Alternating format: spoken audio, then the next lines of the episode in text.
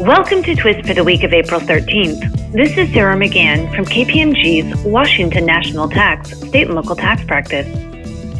The first development we're covering today is actually three developments. The Texas Supreme Court recently issued opinions in three cases generally addressing whether taxpayers were entitled to deduct certain costs as cost of goods sold in determining Texas franchise tax liability.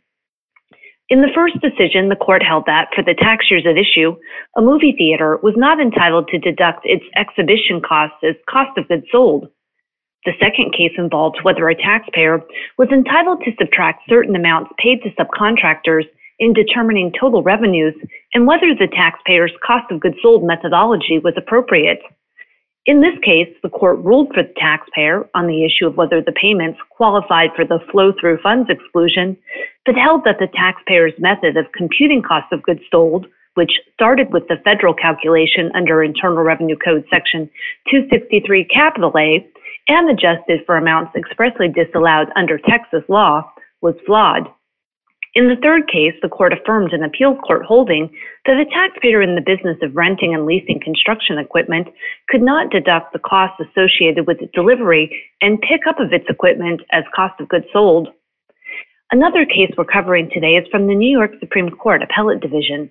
In this case, the court affirmed a tax appeals tribunal decision holding that a taxpayer was not entitled to a refund of sales taxes paid on electricity used to power and deliver telecommunication services. Notably, the court rejected the taxpayer's arguments that the electricity was purchased for resale to customers.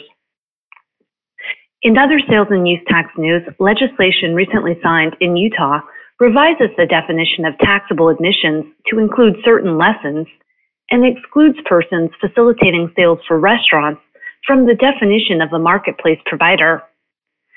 This past week, many states and localities continued to issue guidance on extensions of time to file and pay upcoming state and local taxes. In addition, a few states are starting to speak out on other tax issues resulting from COVID 19.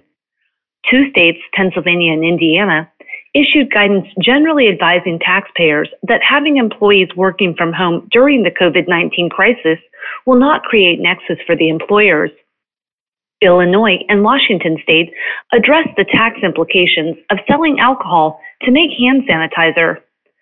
States are also beginning to recalibrate their revenue forecasts to account for the impact of the COVID pandemic on the state's fiscal situation.